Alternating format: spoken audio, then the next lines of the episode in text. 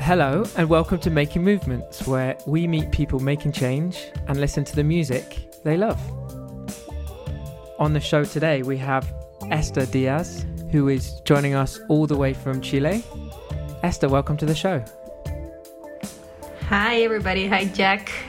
Thank you so much for inviting me, and this is so nice connecting from the other side of the world. I have like a lot of cool memories listening to super classical music and also like in contrast listening to the Beatles all, all, all time and all, all, day long. And my mom always uh, tells, um, also told me when we were young that my, her, her name is, is Judith, and she always told us that the song "Hey Jude," she said like, "Hey, the Beatles wrote that song for me," uh, and of course, as we were younger, we believed it. Okay, so my name is Aaliyah Harding.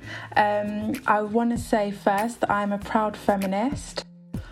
I guess that with activism, you know, if you want to take on board all the um, memos that India Arie is dropping in this tune, it's really about, you know, um, healing and restoring yourself. And so self care. Self care is something that I I'm not the best at, but I'm trying. Um, and I guess with with activism, it's really about not only fighting for your rights, but also saying that activism isn't always loud. By you just living, by you just existing in a world that hates you or in a world that doesn't seem to give you equal opportunities, you that is your activism. I was the first wheelchair user at my primary and secondary school um, surrounded by my peers, all of whom were fascinated with me and interviewed me on a daily basis.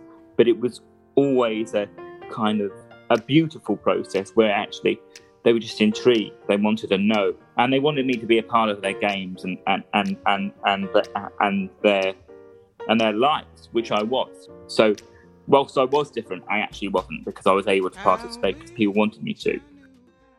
I'm Jess Thompson.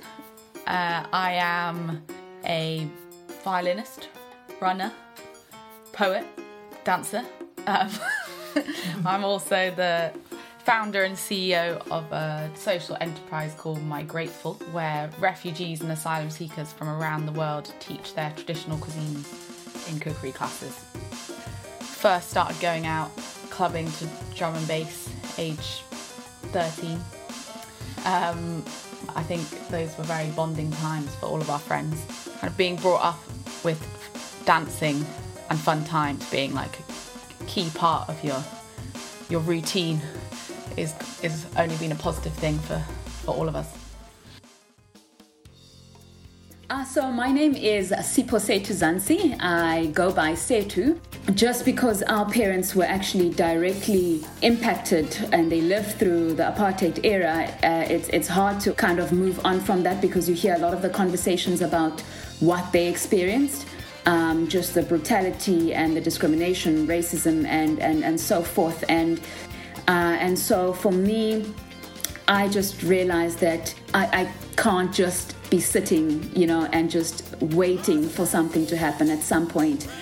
I have to be the one who goes and, and you know, makes the change.